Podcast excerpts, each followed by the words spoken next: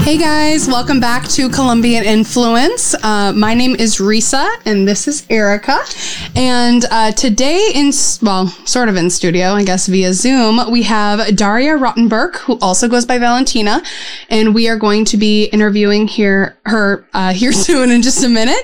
Erica, if you want to just kind of give us the Colombian Influence vibes. Like what are we all about? Yeah, so Colombian Influence is all about we have so many things. Not only influence people who are adoptees, but just everyone in the world. I think everyone can benefit from what we talk about and the interviews and just how to understand adoptees. Mainly we're just kind of trying to mainstream this conversation about adoption using our own experiences as well as others in the community. So we are just excited to have another interview, a Zoom live interview in studio. So this is going to be fun. Yes, so welcome, Daria / Valentina. Thank you for joining us today. Yay! Cool to see. Awesome. I'm happy to be here. Absolutely. So, I guess let's just kind of start with, obviously all of our interviews are either adoptees or usually parents of adoptees. That's kind of as far as we've gotten. So Daria is a fellow adoptee like us. So let's just kind of get to know your backstory. If you wouldn't mind just kind of starting with a little bit about yourself, where you were adopted from, where you live now, how old you were when you were adopted. Okay. So, hey guys, I'm Daria, but I also go by Valentina. I'm adopted from St. Petersburg, Russia. When I was 6 years old, I came over to the States.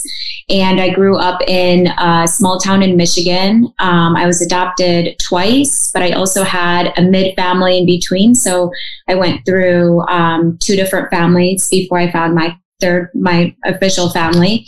And then I moved to LA about 4 years ago. So now I live in LA. And maybe about 2 years ago, roughly, I started going on this journey of just connecting to myself and my Russian self and just my story and all that. So yeah, it's been a good journey so far. It's been crazy. Wow. 6 years old is a lot older than us. We were only a couple months. So do you remember anything being in Russia when you were younger? Yeah. I have a lot of memories. There are a lot of bad memories, but also at 6 years old and also in the 90s in Russia, it was a really tough time. Mm-hmm. So I think, with most of us adoptees, we all have kind of a rough backstory, hence the adoption, So the memories aren't that great, but I've learned to take the good out of the memories to help me connect to my past and try to kind of put that puzzle together. Mm-hmm. So you said that it took a few, I guess, families to, find the forever family that you ended up with. I usually hate that term, but I don't really know what else to use in this case. But was that prior to being 6 years old, or was that like starting that process at six? I'm just curious more about the timeline. It's so like complex, and I'm always trying to find a way to kind of shorten my answer. But I was at 4 years old. I ended up in my first orphanage in Russia, and then from there, I was in two more orphanages, so three orphanages in Russia. And then in my last orphanage is when I was adopted into my first family, and we did the whole legal process in Russia. And then I came over to the States. It wasn't the healthiest environment for me within that family. So I was with them between 6 and 8. And then I think probably around 7, Child Protective Services was trying to put me into another family. So I was with my mid family, I call them now. Mm-hmm. And then I went back to the first family to kind of try that again, I guess, because they couldn't find a placement for me yet. And then that's when I met, my family, the Rottenbergs, and it was just kind of meant to be. And here I am now. Wow. So were you in Michigan? Like, were those other families in Michigan, or were you kind of all around the States? All in Michigan. I'm like, I don't even know where I was with my mid family. I don't really talk about that too much because it wasn't too long of a time that I connected with them. But yeah, it was all in Michigan within like vicinities that I've been to. Wow. Yeah. So I always say now like 3 orphanages, 3 families. And that's like, I just sum it up really quick. So people can be like non-adoptees. It's easier for them to be like, whoa, okay. Sure. You know? Absolutely. Wow. So I guess with your name being Daria and then Valentina, like, did they keep your name from Russia? Do you have any backstory on that at all? So I can confirm now, like a lot more, that in Russia, when a child is adopted, they lose their original identity. So my first identifying birth name that was, you know, given to me by my birth parents, Valentina, that name and that identity is completely lost and dropped. And the family that adopts you gives you kind of a new identity and name. So it was changed from Valentina to Daria, actually, in Russian, but they Americanized it more and then called it Daria. And then the nickname of that is Dasha. And then the nickname of Dasha is Dashenka. And then I just found out, because I'm connecting more to my Valentina Russian, you know, birth identity, the nickname of Valentina is Valia. So I go by a lot of different names now by different people as they get to know me. Like some of my Russian adoptee friends call me Dosh, which is the shortened nickname for the nickname that I have. It's so much, but you know, I connect to all the names and I appreciate all of them. And I think it's kind of special that people call me what they feel drawn to calling me. Mm-hmm. Mm-hmm. Yeah. That's really kind of cool. Similar to you, Risa, because I mean, you can talk about that. Yeah. Yeah. With me, I mean, I was born Amaranta in Bogota, and then my parents, thankfully, did not keep that as my first name. Can only imagine that probably in Minnesotan schools, I'm trying to pronounce and spell Amaranta. So that is now my middle name. I was given the name Teresa as my first name. And then kind of later in high school, it was kind of just like started evolving and started going by Risa instead. And now sometimes people even shorten it to Risa, and it's like, all right, that's fine. You know, whatever you kind of feel is right. And, you know, my friends from before then, like in middle school, still call me Teresa. And it's like, that makes sense. You know, that's how you knew me as. And so I get the name thing. I don't think there's as many ways to shorten my name as for you. So yeah, considering the 2 that you have, but yeah, I totally get what that's like. Well, I also think for me, like, Daria is more Americanized of Daria. So I probably would have gotten even more questions if it was Daria or Valentina growing up. But I still got asked, you know, where are you from? That name is different and unique. Mm-hmm. And I'm sure, you know, with your birth name, that is kind of similar. It could have been a little bit more triggering or challenging, kind of explaining that all the time, you know? Right. That's kind of a conversation we had the other day where small talk for adoptees is super loaded because, like you said, people ask like, oh, where is that name from? And it's like, to have 10 minutes, like this is more complicated than the normal person be like, oh, I'm named after my grandmother. You know, that's like all people have. Whereas for us, it's like, well, there's a lot to unpack here. So it is very loaded small talk. However you said it, that was like perfect way of putting it. Mm-hmm. Yeah. So I guess with your adoptive family, I would say your third family, are you pretty close to them? How did that go with that transition when you were older? It's been different seasons. I guess to sum it up, like when I was younger and first adopted, I was able to just be a kid. I was 8 when I adopted in that family, and I was able to just kind of fit in. I was the only child, and I fit in really well, and everything was great. And I adjusted pretty well compared to the first family environment.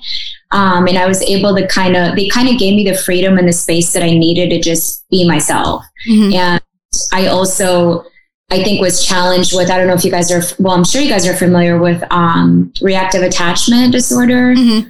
So, you know, I think most of us have a little bit of that in us, at least, but I struggled with that in the first family, and in my family now just made it more easier for me to kind of fit in and not have to, they didn't challenge me very much, if that makes sense. So that was like a really healthy thing. And then as I got older and into my teenage years, it was like, okay, you know, we're all teenagers. We're all trying to figure ourselves out and like, don't know what we're doing. We're in high school. We, you know, and identity is a big thing for all of us, but I completely numbed myself down to my whole Russian side. And I did not, I mean, I was triggered by everything. I don't want to talk about like my name. I don't want to say anything. And I didn't have, you know, they're an amazing family, but they also didn't know to support that adoptee side of myself because they probably didn't know that it was something that I was struggling in because I didn't even know. We never talked about these things. And yeah, I guess as I got older, I just kind of moved out on my own. I was always independent, just wanted to get out and live my life. And then I slowly realized, especially, I always say now, like me, it took me moving across the country to California to realize like, wait, my family and all the unfolding and all these things, like I'm really blessed and I'm grateful and I have an amazing family and, you know, we may have different love languages and, you know, the nurture and nature, we may not have the genetic, you know, connection, but there's things that they did right.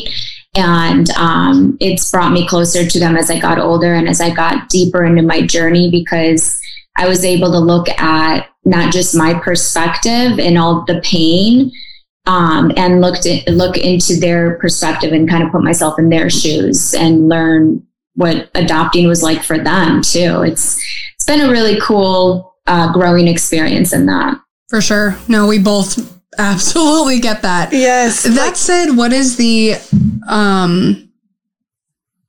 guess the, I don't know, setup of your adoptive family. Like, do you know specifically like why your parents adopted? Do you have siblings at all on that, in that family? Yeah. So my parents, they, you know, they got married and my mom couldn't have children and they were going to, you know, they're going to just live their life like that. And they were satisfied. And then my dad always tells me like they went on like a cruise or something. And then they realized like, no, we want kids. We want more. You know, it's like a really great exploration that they found. Right. But so they looked into the adopting, you know, aid through an agency somewhere in Michigan. And I was just put into the system, like by the family that my first family. And, I was kind of a rare immediate, like immediate action case.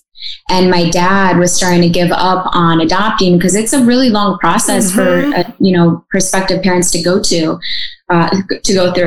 And, he said that he went into the agency and he was going to basically just, you know, tell them in person, like, hey, we're okay. I think we're just going to take a different route or whatever, or take a break.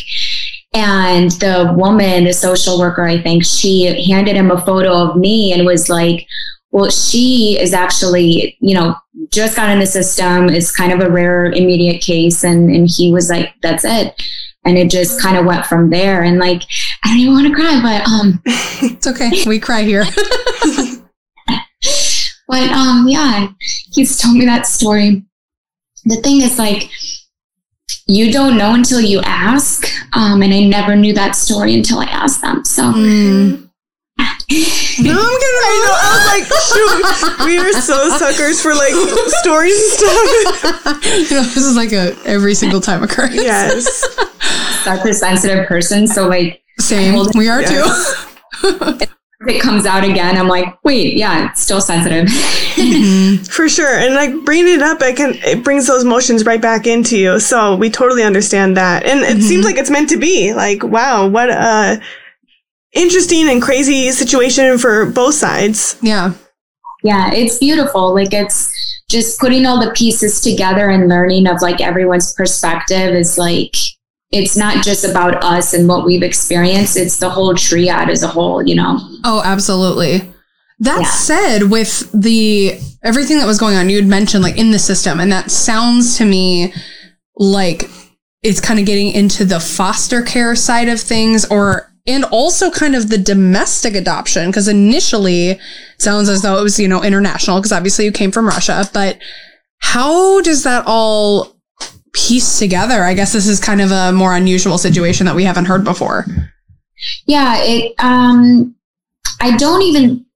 I haven't heard of a lot of adoptees being adopted like kind of multiple times within the States from Russia or from a foreign country like that.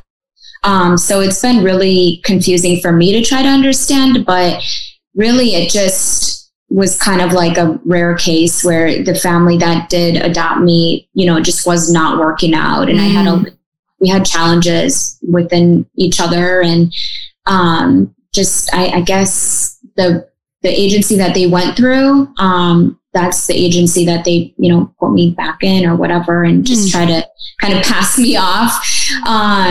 And yeah, I just went from there, but it is really interesting how that works. It's so confusing too. Yeah, absolutely. Yeah. That's definitely the first, at least as far as the interviews that we've had so far as what's kind of gone on. And like you said, it's pretty rare to have people, kind of return back into the system, especially after an international adoption.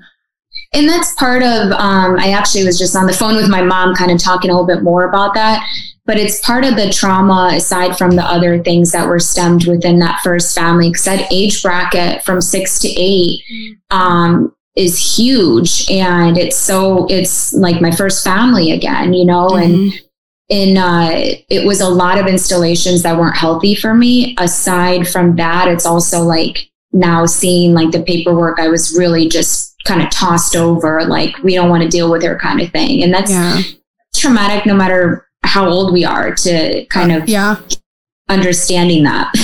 For sure. Yeah. I think a big part of that is also, and you had mentioned prior to us recording, is that you are looking into starting to read The Primal Wound, which is a lot to take in. So read it slow. But when it comes to like how you just described that as being, it doesn't matter what age you are, I think for those who haven't read The Primal Wound, or for people who haven't been adopted and don't really understand the trauma, like you said, it doesn't matter how old you are. I mean, we were 3 months old and there's still a lot there as far as how the trauma really, you know, holds true, you know, physically, mentally, emotionally, in every single way. And so there is no doubt in my mind that what you went through at age, you know, between 6 and 8, obviously that's going to be pretty scarring, considering the fact that it's not, I mean, that'll be more like conscious memory, whereas kind of like the more infant kind of stuff, as far as, you know, what people go through, like when they've been adopted at maybe 3 and under or something, or 2 and under, is going to be less conscious memory than something that you went through. So, well, it's funny because I don't know if it's going to show me again, but yes, today, so it's really funny. But a lot of the times, actually, lately, I've been thinking like, if I was an infant adoptee, how would I handle my experience, and what I kind of. I don't know. I just kind of think on that. And I think like how you said, it's kind of like a subconscious, you kind of don't know as much. And when I was 6, I was so young and a fragile age that I didn't know if my cause I have more memories than my birth father. I didn't know if he loved me or if he didn't, or if he was a good person or if he wasn't. Like I was so young, I couldn't comprehend what was going on. I didn't know the full story. I didn't know what actually happened during that time. And I feel like if I was an infant adoptee, it would be harder for me because I have no memories to even go off of. But I also think it's like both are just as hard. Like age bracket, it is just, it's hard regardless. It's challenging, but it's worth doing the work, you know, and healing and going on this journey. Right. Absolutely. Mm-hmm.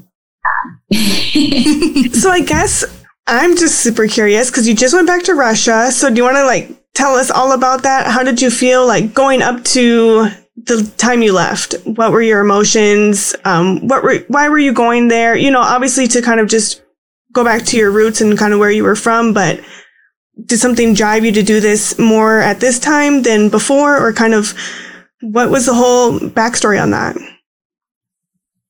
So I'm able to speak on it now a little bit more, but not in full depth. But mm-hmm. I have this show, and I have a friend that introduced me to the show that he's working on, and he's a Russian New Zealand adoptee, and I started connecting with him just as an adoptee and wanting to know more of my, past and my journey and my story. And basically I got invited to be a part of this docuseries show called Reunited. And, during the pandemic, before the pandemic, we started like filming a little bit more on my journey here in the States. And then the next step was to go back to Russia.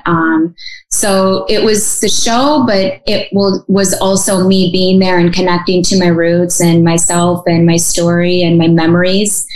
And I think the main thing for me was connecting to my memories, because it almost was like a past life for me. And it was so, like I said, I was such a fragile age where I didn't know like if these things really happened, or did this place look like this, or was this person that I thought it was, in the order of events. Oh, I'm sorry. No worries. You can dance to it. You'll get calls if you're on Do Not Disturb. No worries.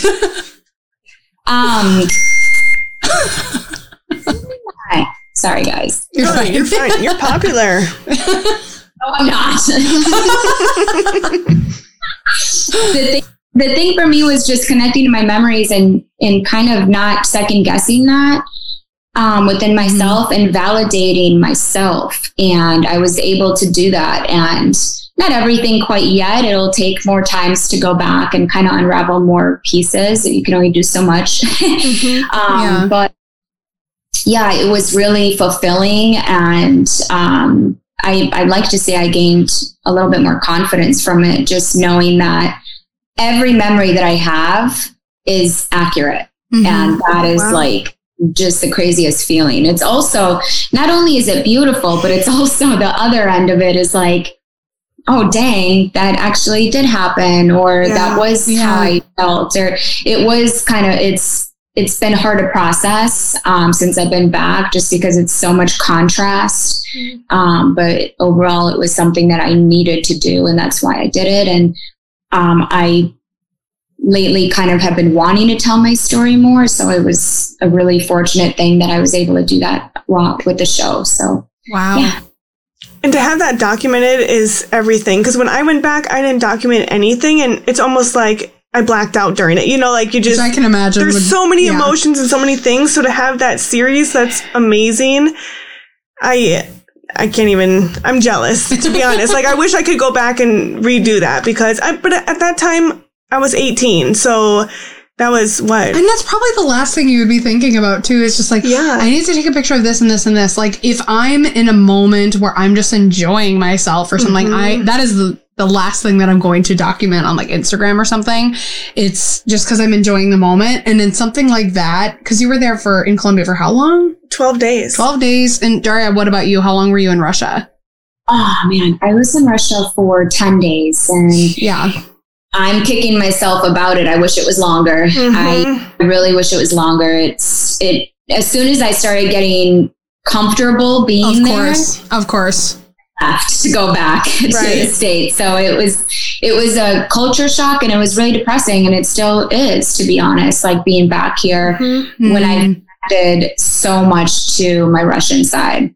Yeah. Absolutely. I can imagine that's a lot to process, both just before, while you're there, and especially while you're back. And I think especially just knowing now, now we know that, because I've never been back to Colombia, and that's something that we really want to do together at some point. And I think now we know it should have been, at least 2 weeks, so that we can go and actually experience it. Because like you said, any international travel, you get comfortable and then you leave. So, yeah. Definitely. I regret not being there longer, but I do want to go back every summer and winter if I can. So I'd like to go back in the winter time. But as you said with filming, it was really challenging because it's in the moment, but it's also so vulnerable and it's so hard. Oh gosh, I can't even imagine. And then, you know, I'm kind of in the industry myself, you know, acting, modeling.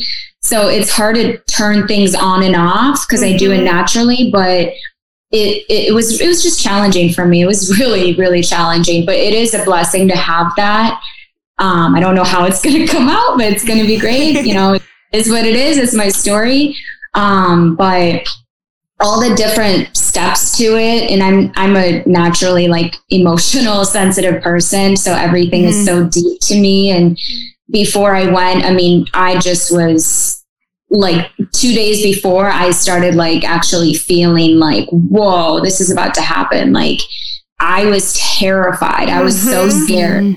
And then when I was there, I, you know, certain things that I can't share yet, but certain events happened that I was really, really freaked out and really nervous and anxious. And I didn't, you're physically there. And I didn't know how to process while I was there, but I had to just do it. I'm there and you have to do what you have to do. But then since I've been home here in the States, it's like, okay, well now I get time to sit down and process and I want to, but the thing is, I don't know how to, I don't even know where to start. So that's been the most challenging thing for me is like, I don't know how. I want to, but I don't know how. Right.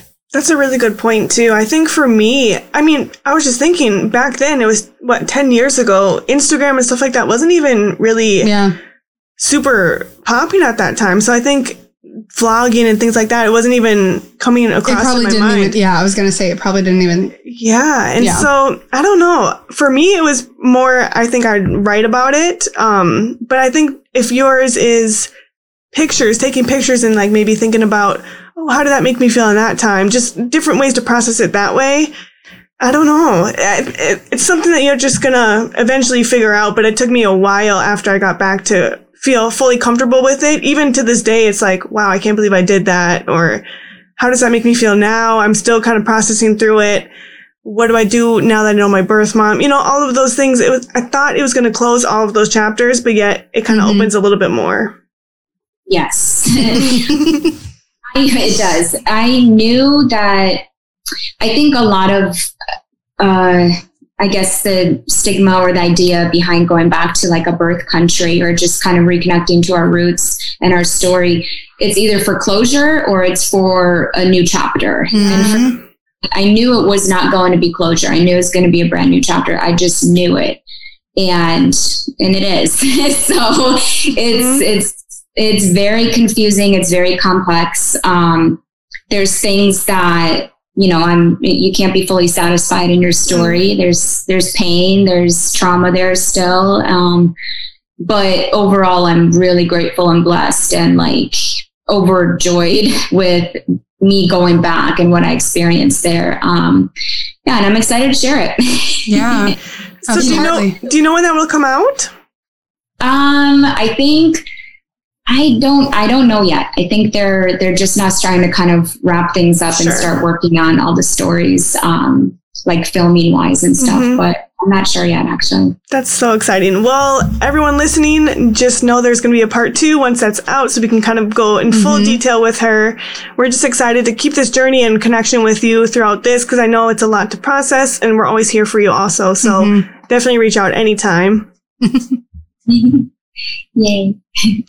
Let's see. So I'm trying to figure out where we're at. So I think from what we've seen on your Instagram, there's some other groups and everything, and like I'm Adopted .org that you're in association with. What can you tell us about those groups and kind of just your role in all of that?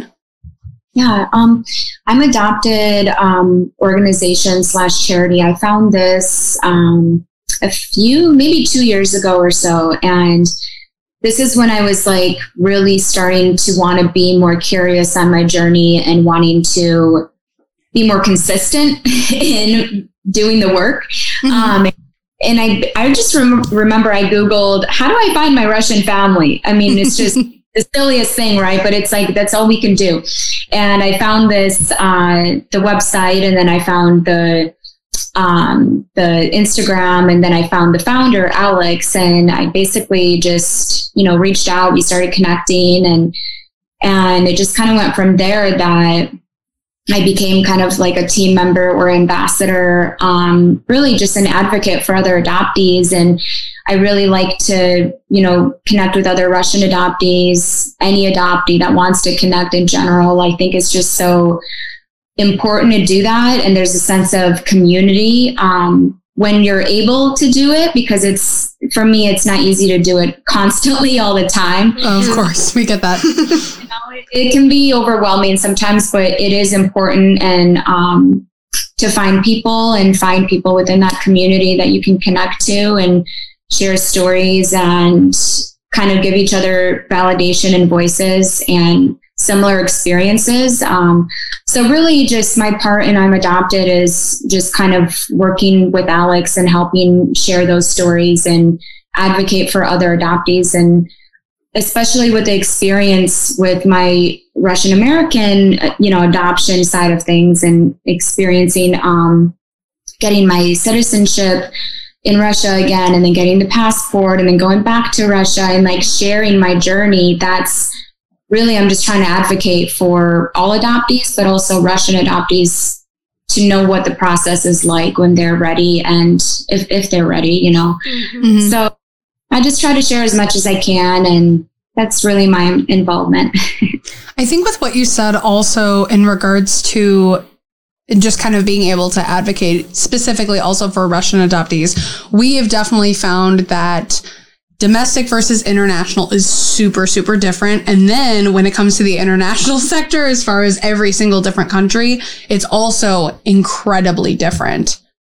Yes, it is. And that's, it's so many layers to it. Mm-hmm. And with me, I can connect to any adoptee across the board, any layer. It's who you connect to as a person. Because I've met, some Russian adoptees where it's just like, I try so hard because we have this connection, but really we don't. And it's okay. And you connect who you connect with. But I always at least try with any adoptee. And then the next layer is the Russian adoptee. And then the next layer is who is on a journey as well, and who wants to connect, or who's reunited, or who hasn't. And there's just so many layers to it that you can continue to connect with everybody. Now I'm forgetting where I'm getting at with that, but yeah. And you talked about citizenship and passports to go back. Was that a long journey for you? I think for Russia, that would be very complicated. Yes, it's really complicated, and it's really traumatic. I'm not going to lie. Like I said, like in Russia, we get our first identity dropped. Oh. So my double adoption, it was really challenging because in Russia, I'm known as my first adoptive name, my first name, Daria, and then my first adoptive last name, which I'm not going to give away. But I've learned to kind of not really share that too much, but so I'm known as that name. And obviously here in the States, I'm Daria Rottenberg, which is my adopted family now. And in Russia, obviously, there's no paperwork that shows, adopted here and then here and then here, and like name changes. No, it's not there. So when I went to like apply for my passport, and I physically flew to like Washington, D.C. and do this, so triggering and traumatic, because it took me going back and forth from the embassy within like an hour time slot before they closed. I went in, and they're like, well, you don't have everything. You can't do it. And I'm like bawling my eyes out. I'm like, well, you guys, I flew all the way here. What do you mean I don't have everything? You guys should have told me. And basically they didn't know how to tell me that I didn't have anything to show my adopted name that's known in Russia to who I'm linked to now. But then I found out just to reapply under my first adoptive last name in Russia. So I have two different aliases, name in Russia and a different name here. And to get the process or to go through the process to merge it together, it's a whole nother level to it. And it's very confusing, and it would take a lot of time and energy and money, and that could be triggering too. And right now I'm not going to do that, but I definitely cried when I signed off on the paperwork to release passport in Russia, to renew under that name that I'm not anymore. It was hard, but I knew I had to do it to connect the dots in Russia, because that's what I'm known as in Russia. Yeah. Wow. Yeah. It's a lot. It is. And I appreciate talking about it with other adoptees, and especially other Russian adoptees that have gone through it already, because they get it, and I don't have to share everything. But just a few days ago, I met with another younger Russian adoptee who is interested in going on their journey and going back to their roots. And we just kind of, got to know each other more, and they were asking me questions since they knew I just went back. And I think just me helping people understand that it's a process. If I can share that, my experience, everyone is going to have a different story and process and path to get to their journey. But if I can at least share what I experienced, it could be similar to what they may need to prepare for. Yes. I think a lot of people think that it's just an easy process. I'll get my passport and go. It's a lot. And there's a lot of emotional things that you don't know about until they come up.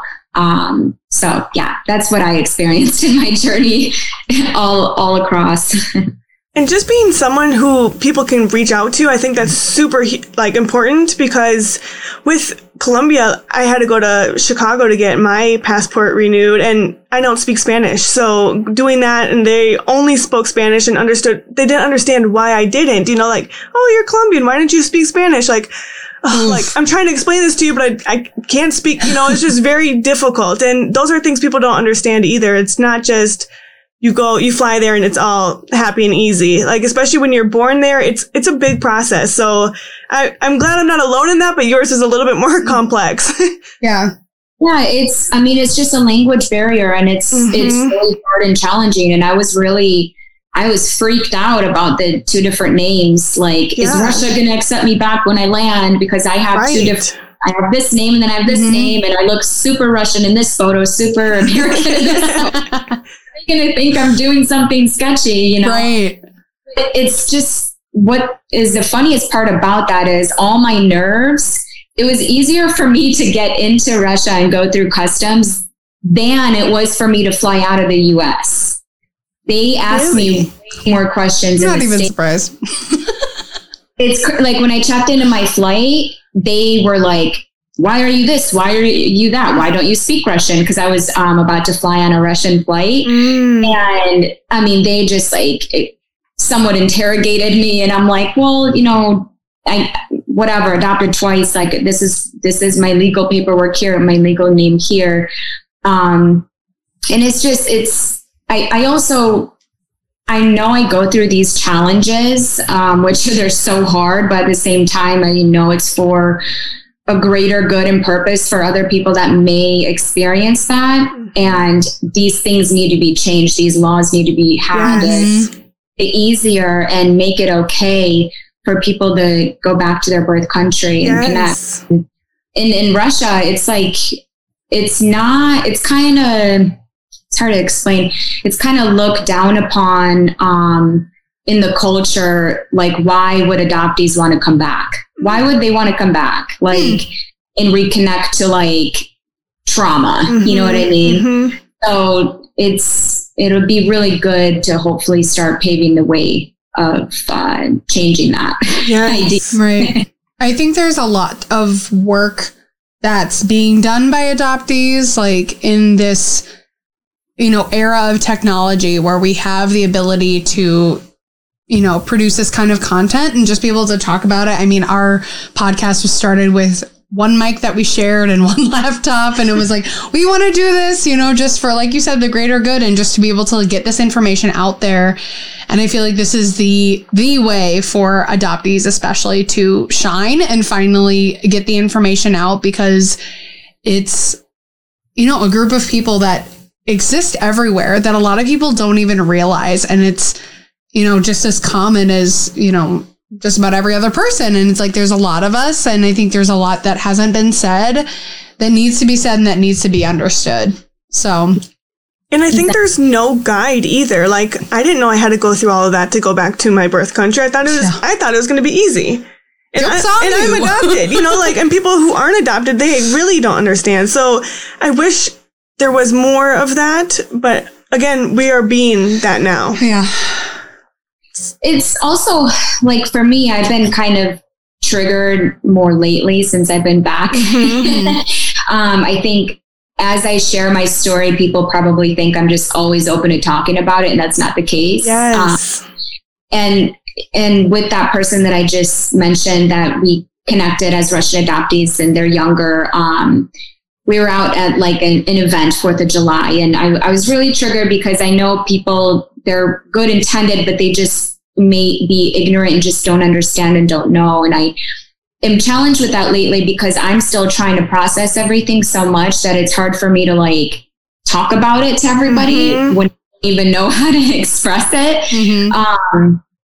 But it was just funny. Like the comment was, oh, you guys are both Russian adoptees. Are you guys like, you guys have the same parents? Like it's the assumption is like wild to me. But it just shows me just how far-fetched of the information and understanding it is for others to, yes, they just don't know any better, you know? And it's really just like the full concept of adoption is lost on people, which like that's a really big concept to lose.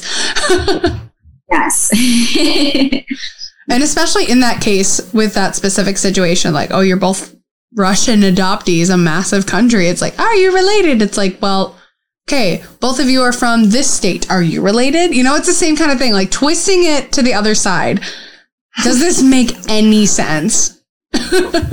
Shows that they, and not them, but it just shows that others that are non-adopted really just don't know the adoption mm-hmm. side and journey. Mm-hmm. Adoption just maybe assume like, oh, well, then you guys are all just related. And it's like, whoa, it's just so far-fetched. Mm-hmm. Exactly. Yeah. Wow. But it's, you know, the good side of that is like, it's our job if we want to, and we're doing the work mm-hmm. and by doing this and spreading our journeys and our stories and our voices. Mm-hmm. Yes. And I think it's really important. The more I'm doing it, the more I'm just realizing, wow, like a lot of these people are connect with us that never had anybody. We didn't have anybody before we met each other. Exactly. That really could connect how we do. And so it's really important. And I'm just happy that you're doing that for Russian people because we can't do that. I mean, yeah. Russian adoptees, and it's obviously very different than mm-hmm. the experience that we had. So it's, you know, good that people can like take their, yes, you know, experience and take their experience. Yeah. Mm-hmm. Yeah. I want to ask you guys what made you guys want to, I guess, have this interview with a Russian adoptee?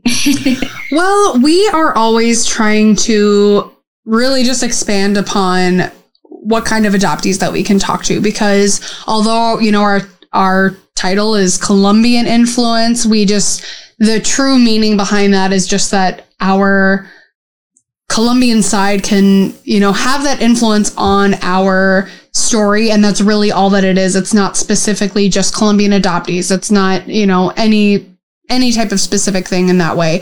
But it's more so just making sure like most of our interviews are generally around the same process to a certain extent, like as far as the questions that we ask, because we want to make sure that people are getting their stories out and making sure that people do see the different sides of what types of adoption there are. So, you know, we've talked to plenty of, you know, domestic adoptions, interracial, plenty of international adoptions, and they're all different. They're all so different. And even though we're from the same place, literally the same orphanage in Bogota, Colombia, it's like we still have a very, very mm-hmm. different story. And that's really the true purpose behind this and how we kind of ended up coming up with this interview process when we talk to different adoptees, is that generally a lot of it is that from our end is about the same, but it's because there are so many specific things that we want to hear from people from different countries. Yeah, exactly. And also, like, for me, I just love hearing other adoptee stories, no matter what background it is or what layer or level it is. because it always helps me grow and helps me connect to myself or just learn something new. Or it's just, to me, I always take the good with anything, you know, it's always like a learning, growing experience. Absolutely. I think a lot of what we've done too, in just about every interview that we have something specific that we get out of it that is a different point of view. Mm-hmm. That said, kind of with what way back at the beginning when we were talking about your trip to Russia and the fact that you had mentioned a lot of people think that the trip back is either closure or a new chapter. Mm. And that was something that I was like, I've never thought about it. Like, I hadn't thought about that. And I'm also curious, like, what you view your trip as. I always thought it was closure. But it wasn't. It was a new chapter. No, it's completely new. It opened so many new, I would say, wounds and kind of closed some of those wounds. I bandaged those up. I understood a little bit better. But it's a lot when you do that reunion. And it's not always just, oh, that's perfect. Everything worked out perfectly. Even though I had a good story, I was able to find my birth mom. Some people aren't able to do that.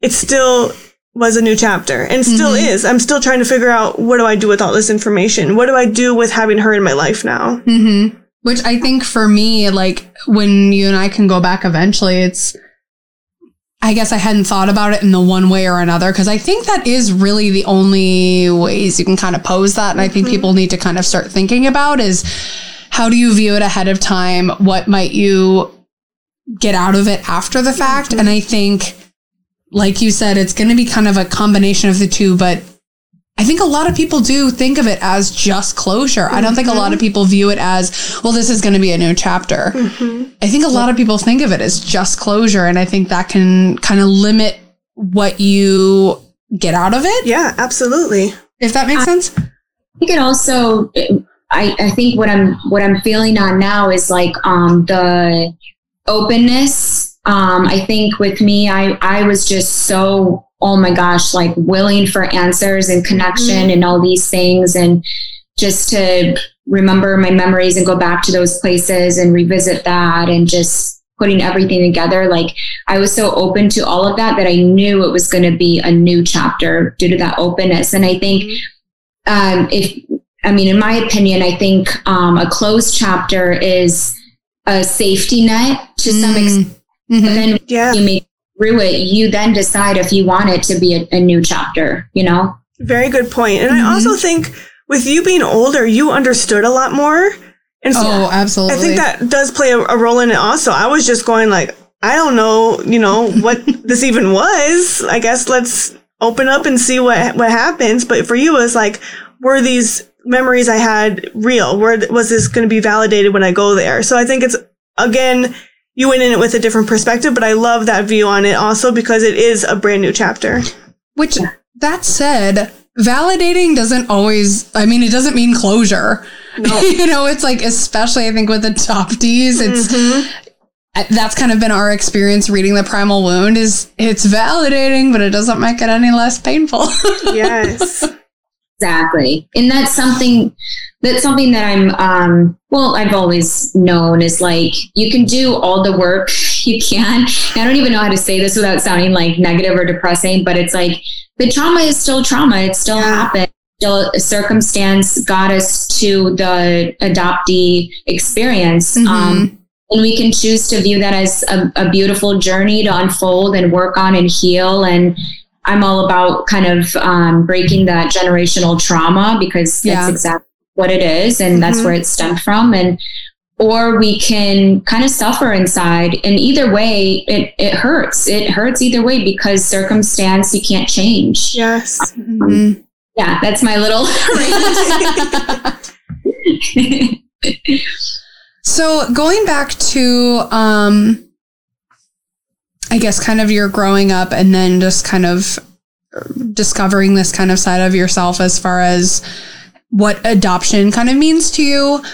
How do you think, and this can be as broad or as specific as you'd like, and share as much as you're comfortable with, but how do you think that adoption has affected your mental health?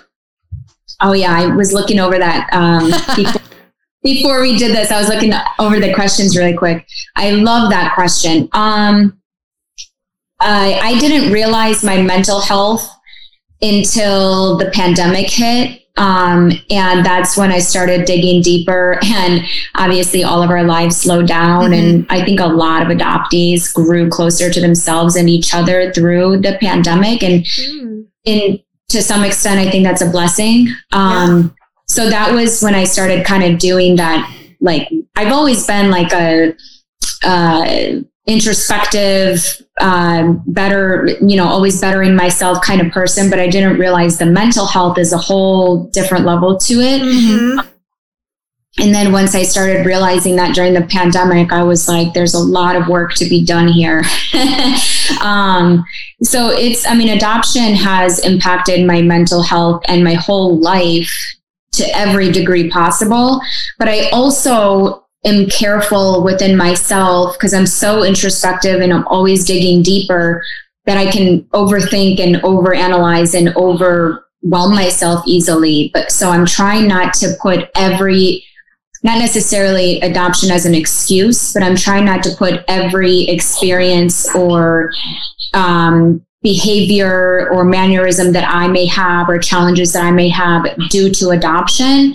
I'm trying to understand there's so many things that nurture, there's nature, biology. There's so many things that play in part within that experience. And outside forces and, all these things. And so it's definitely affected my mental health. And where I'm at now with that is just taking more stillness, more time for myself, more self-care, more self-love, more stillness in my life. And really just choosing myself more and not saying, I was always a yes person before my journey started. And then I realized I was always kind of fitting in everywhere I went. And I was just socialite to everybody and known by everybody, doing everything all the time. And I would come home just really depleted. And I'm like, I just don't want to be that anymore. And since I went on this journey, it just kind of has been really fulfilling that internal side. So I don't know. Hopefully that sums up that question. Absolutely. And I think we can totally agree with them. And I didn't even realize COVID kind of brought adoption more together, more that self-love. You just said this in our past interview. We're putting up those boundaries. We're trying to say no more often because we are yes people. I think, as a lot of adoptees are. They're just, you're people pleasers. You just don't want anyone to feel bad or feel hurt because you've been hurt, your whole life.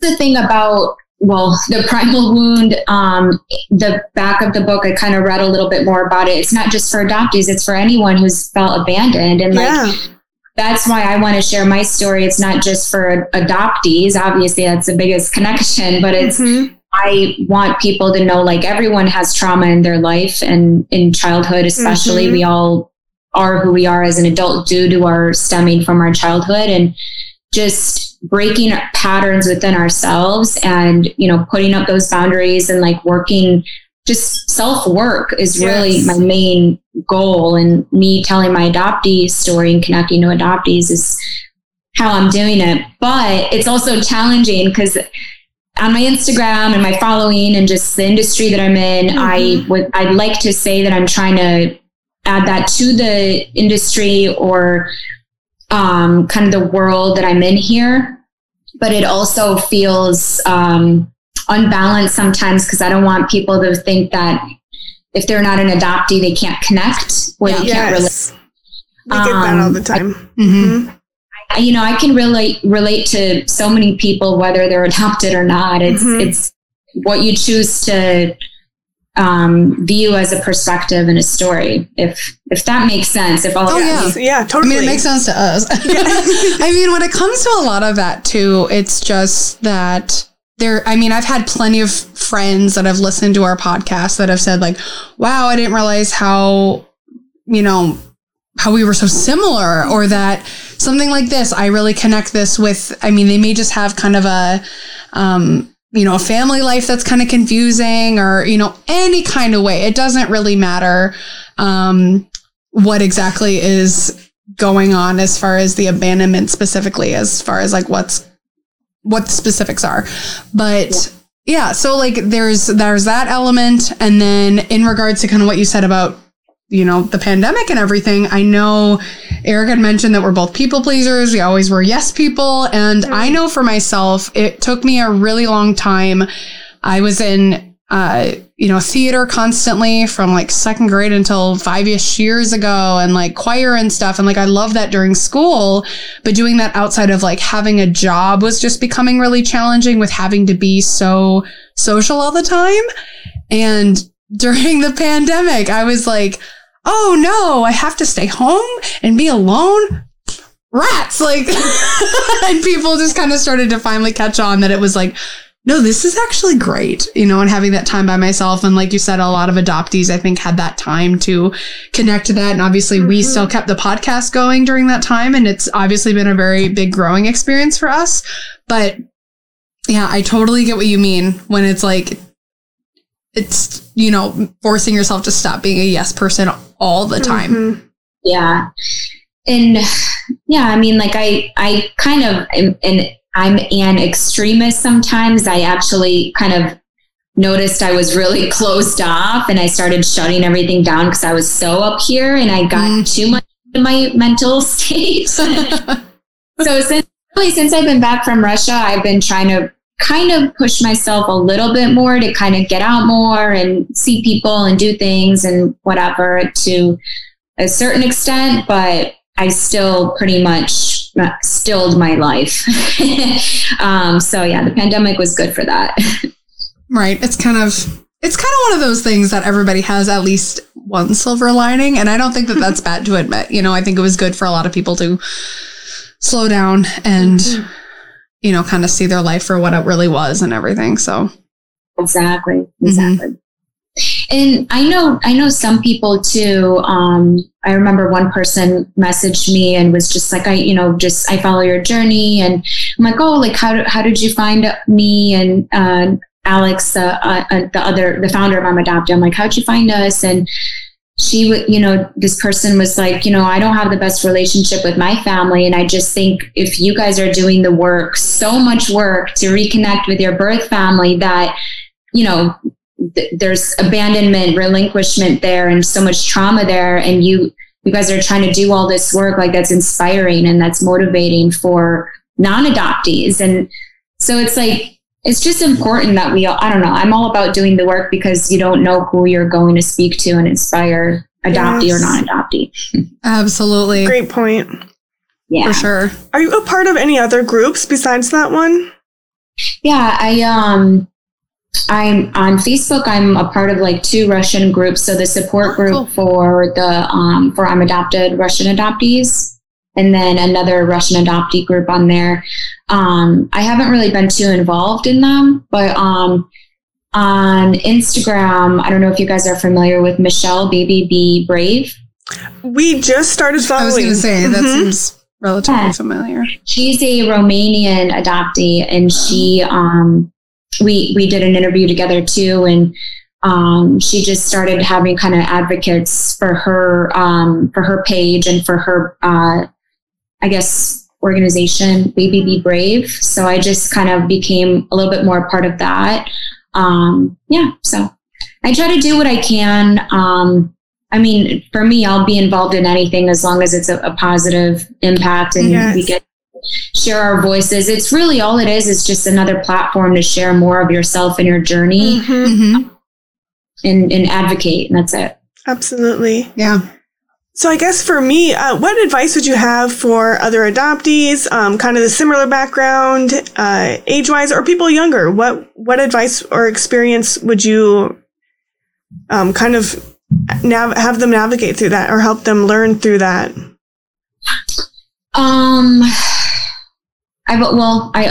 We all say, the ones that have always, you know, gone through the journey, we all say, like, do it when you're ready. Mm-hmm. I'm all about breaking that fear. If you want something, break that fear. Because I wanted to do this my whole entire life, and I just never did it because life happens, and you know, I just started numbing everything away. So if you want something bad enough, do it when you're ready. Do it. in my opinion, I think it's so important for all of us adoptees to try to connect to ourselves, the perspectives of all of the triad and our story. Connect to other adoptees, find support if you can through other adoptees. And I guess just be more open to future unfolding, and have faith. And what else?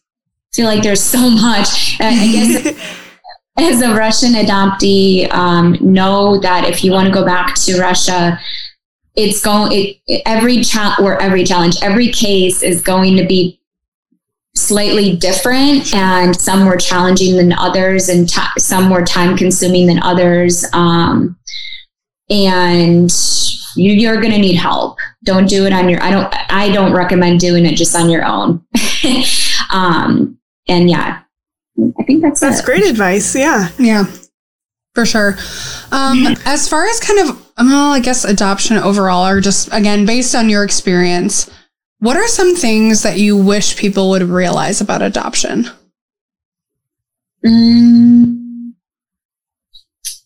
I feel like it's like a hidden secret. It's like something that's not talked about.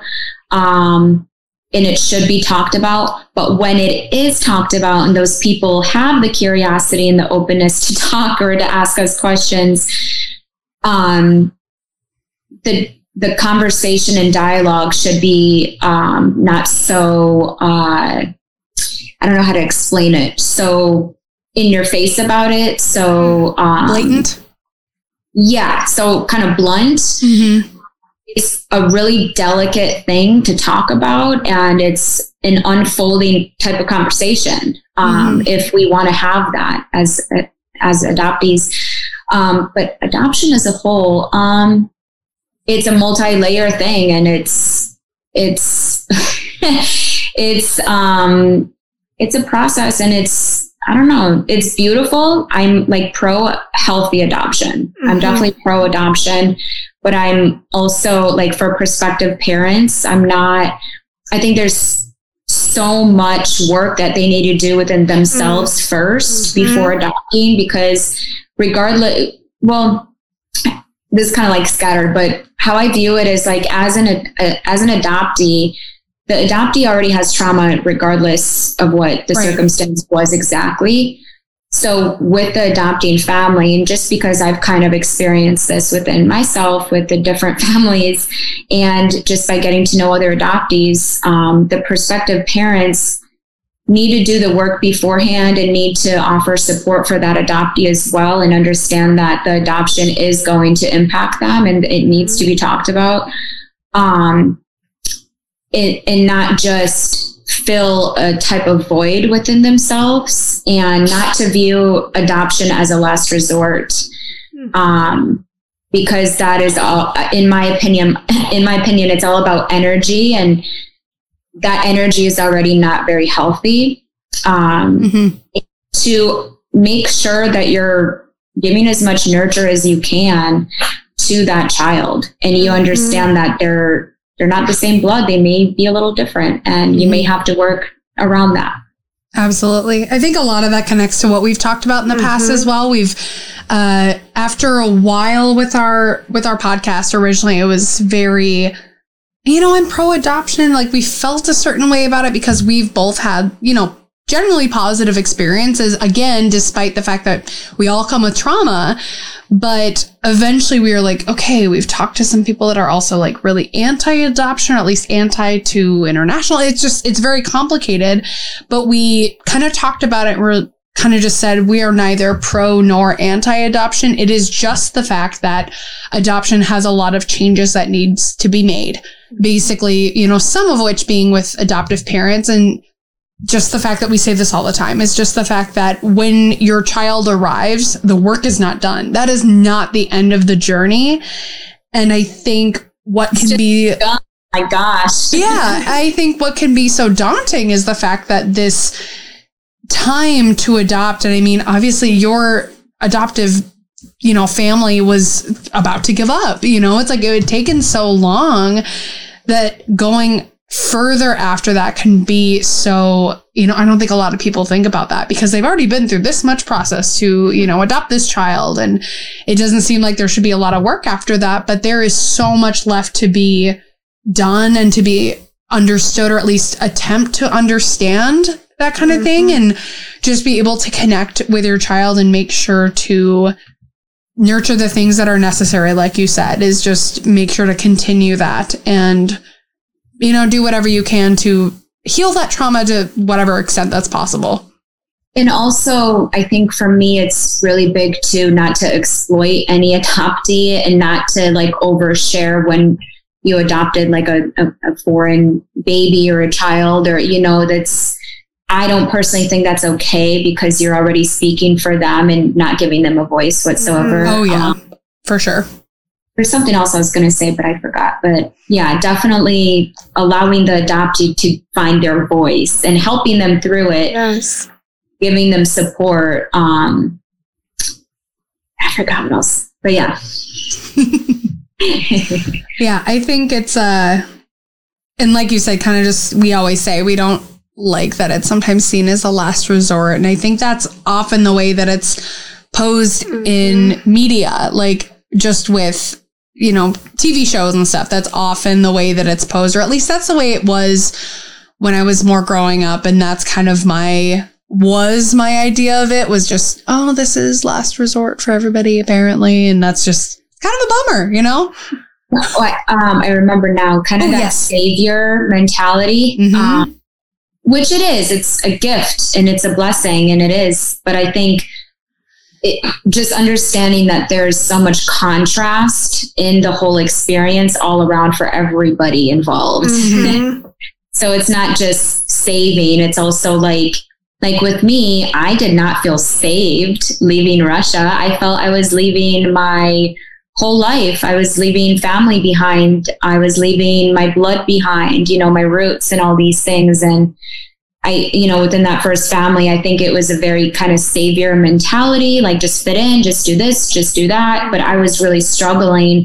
First of all, language barrier. I'm sure. And, I didn't even know English yet. Wow. And then when I learned English, I'm way too little to even express how I'm feeling, let alone talk about any of those things. So there's just so much, I guess what I can say now is love is not enough. There needs to be some work done. There needs to be support. There needs to be a lot of nurture and patience too. Yes, absolutely. I'm so excited for you to read this book because everything you kind of touched on is in each of these chapters. So that's going to be really interesting to see your take on those and kind of how you felt after each chapter.